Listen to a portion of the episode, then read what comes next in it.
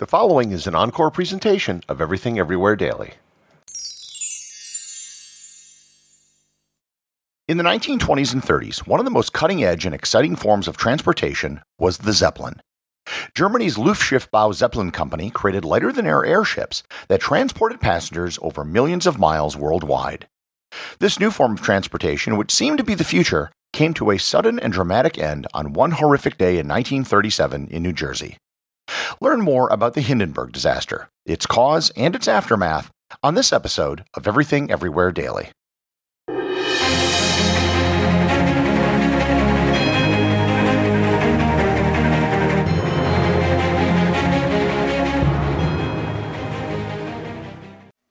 This episode is sponsored by ButcherBox. Summer is right around the corner, and that means cookouts. No matter what your preferred food is for a cookout or a barbecue, ButcherBox can help you make it the best. If you want to serve up some hamburgers, ButcherBox has grass-fed ground beef to make the perfect smash burger. Want to cook up some steaks? Well, ButcherBox has that too, with some of the best cuts of steak such as New York strip, ribeye, and filet mignon. Do you like grilled chicken? Well, ButcherBox has some of the best pasture-raised chicken that you will find anywhere. And if you really want to wow people at your next cookout, you can try grilling some of their wild-caught salmon on a cedar plank. Sign up at butcherbox.com/daily and get a special deal. ButcherBox is offering my listeners a free for a year offer plus an additional $20 off.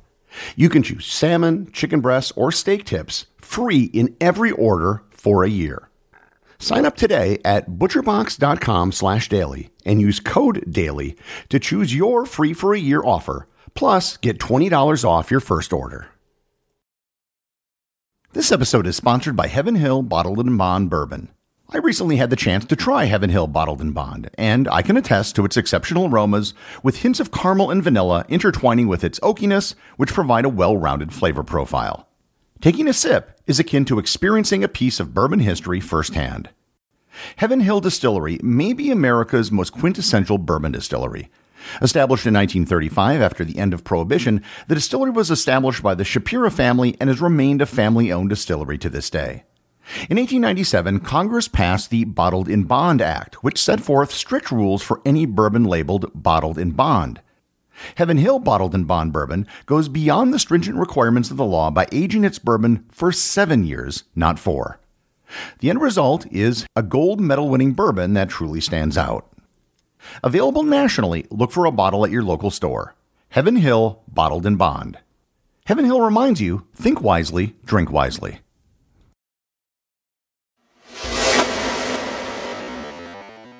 I previously did an episode on Zeppelins and their history. Just to briefly recap their story, the idea of lighter-than-air vehicles goes back to the 19th century.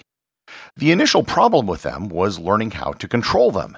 Zeppelin crashes were actually pretty common in the early days, as Zeppelins were really susceptible to the wind. However, these technical hurdles were eventually overcome, and Zeppelin travel became very safe and reliable. The world leader in airships was the German company Luftschiffbau Zeppelin. Their flagship was known as the Graf Zeppelin. The Graf Zeppelin was launched in 1928, and it became world famous. It was flown on an around-the-world trip in 1929. It flew around the Mediterranean and to South America, the Middle East, and Africa. It had a very good safety record. It flew thousands of passengers over 1 million miles. And also, if you're not familiar with Zeppelins, they were enormous. They had an internal metallic skeleton to give it rigidity, and then bags of lifting gas inside to give it buoyancy.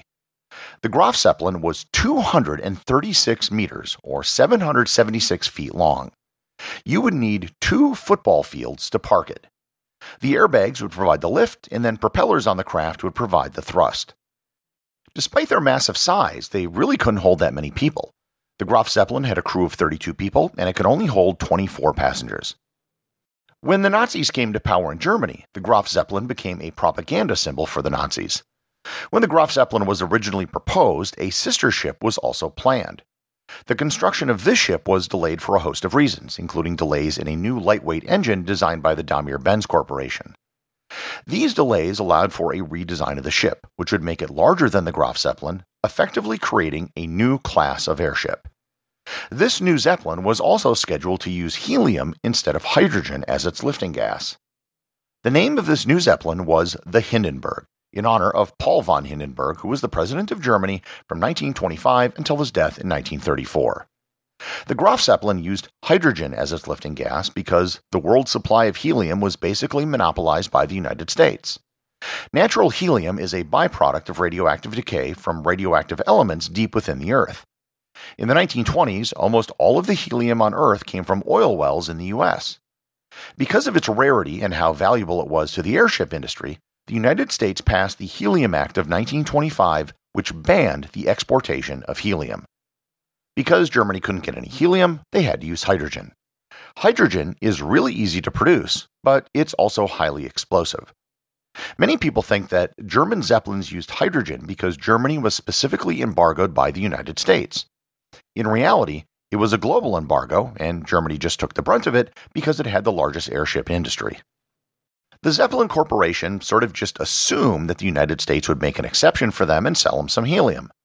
The plan wasn't even to fill the Hindenburg completely with helium, just partially. Their initial idea was to have hydrogen gas bags in the core and then surround them with helium bags for safety. However, that exception to the embargo never happened, so the Hindenburg, like the Graf Zeppelin, became a 100% hydrogen airship. Construction of the Hindenburg began in 1931, and its inaugural flight took place in 1936. The Hindenburg was larger than the Graf Zeppelin, making it the largest airship in history, a distinction that it still holds today. It had a length of 245 meters or 803 feet. It had a crew of anywhere from 40 to 60, and it was capable of carrying 50 to 70 passengers, 2 to 3 times the number of the Graf Zeppelin due to its increased size and lighter and more powerful engines. Despite being one of the first passenger airships, the Graf Zeppelin was actually not intended for passenger use when it was designed. The Hindenburg, however, was designed to be a passenger airship. Oddly enough, though, its first official flight wasn't passenger service, but rather to spread Nazi propaganda. On March 7, 1936, it was sent to the demilitarized German Rhineland and dropped propaganda leaflets. Later that month, starting on March 29th, it began its passenger service with a trip to Brazil. It spent the rest of 1936 making trips across the Atlantic, with 7 trips to Brazil and 10 to the United States. The first trip to the United States arrived at the Naval Air Station in Lakehurst, New Jersey on May 9th. And Lakehurst lies about halfway between New York and Philadelphia, but closer to the coast. And I mention this because many people believe that the Hindenburg's last flight was its maiden voyage, and it was not. It actually had made several dockings in New Jersey the year before the disaster. Throughout 1936, the Hindenburg actually set several records.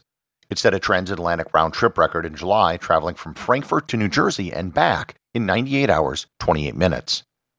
During this first year of flights, they actually had a custom-built, lightweight piano on board made of aluminum and covered in leather. In August, it did a flyover at the Olympic Games in Berlin, again, mostly as Nazi propaganda.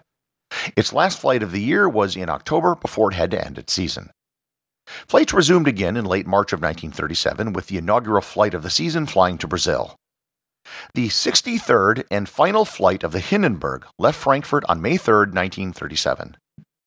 It was to be the first of 10 flights to the United States that year. On this flight, it carried 36 passengers and 61 crew.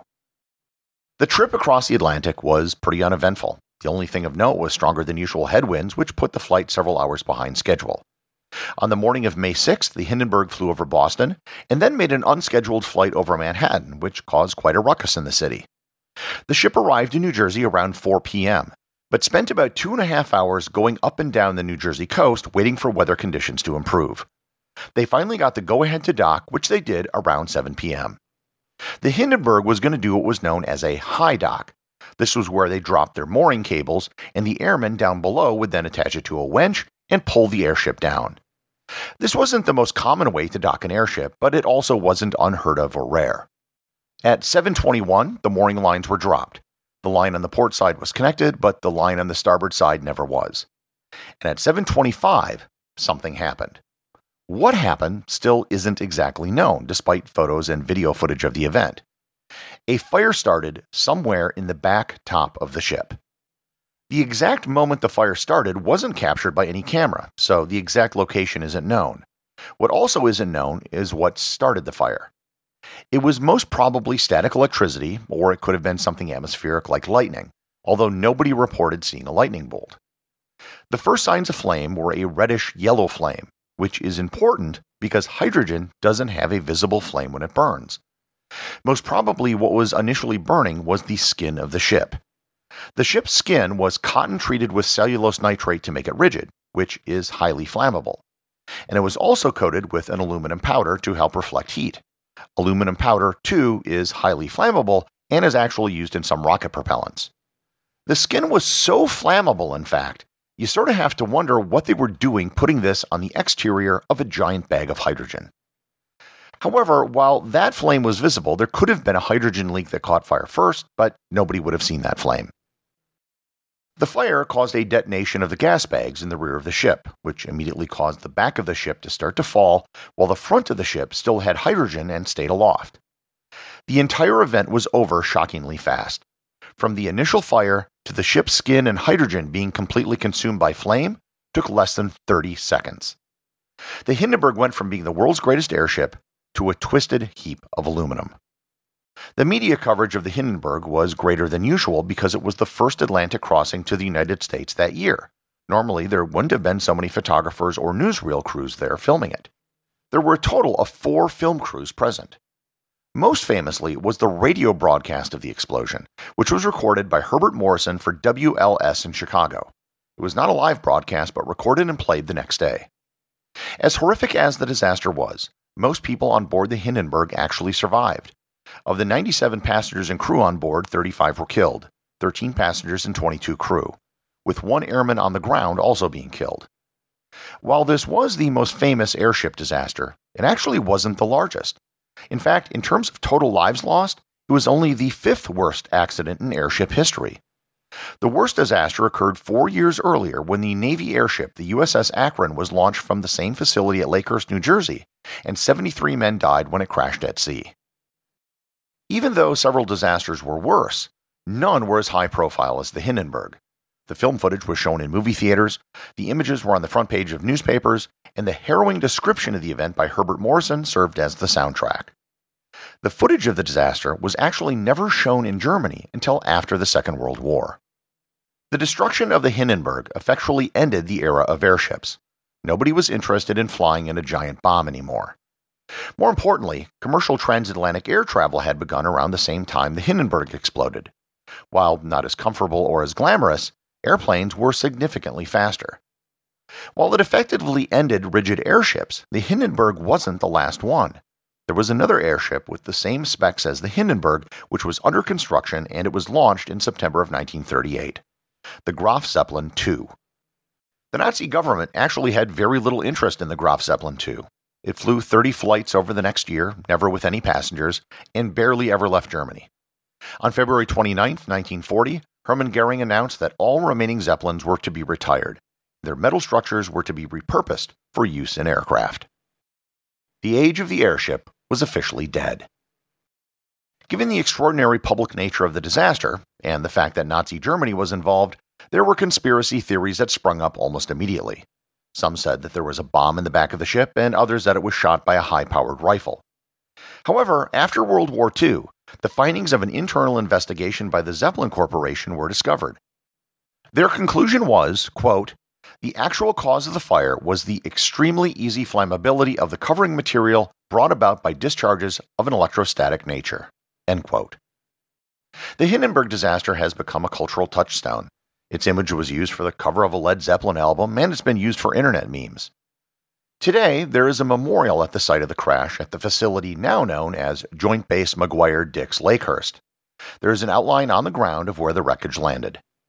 There is also a small surviving piece of the skin of the Hindenburg on display at the Smithsonian's Udvar-Hazy Center at the Dulles Airport in Washington, D.C. Despite many attempts to bring back airships, it just hasn't happened. As cool as they look, their enormous size makes them expensive to build and maintain. And in a world with jumbo jets, it's hard to justify their existence. So, over 85 years after its disastrous end, the Hindenburg still remains the largest aircraft of any kind ever built. The executive producer of Everything Everywhere Daily is Charles Daniel. The associate producers are Peter Bennett and Cameron Kieffer. I wanted to give a big thanks to everyone who supports the show on Patreon. Your support helps me put out a new show every day. And if you're interested in Everything Everywhere Daily merchandise, Patreon is currently the only place where it's available. And if you'd like to talk to other listeners of the show and get notified of future episodes and projects, please join my Facebook group or Discord server. Links to everything are in the show notes. It's starting to rain again. The rain had slacked up a little bit. The back motors of the ship are just holding it just enough to keep it from... It bursts into flames. Get it started. It's rising terrible. Oh, my. Get out of the way, please. It's burning, bursting into flames, and it's falling on the mooring fast, and all the folks between it. This is terrible. This is one of the worst catastrophes in the world. Oh, it's like 400 or 500 feet into the sky, and it's a terrific crash, ladies and gentlemen. It's smoke and it's flames now, and the flame is crashing to the ground, not quite to the mooring mast. All the humanity and all the passengers speeding around here. I told you, I can't even talk to people and friends around there. I can't talk, ladies and gentlemen. Honestly, it's just laying there, masses smoking wreckage.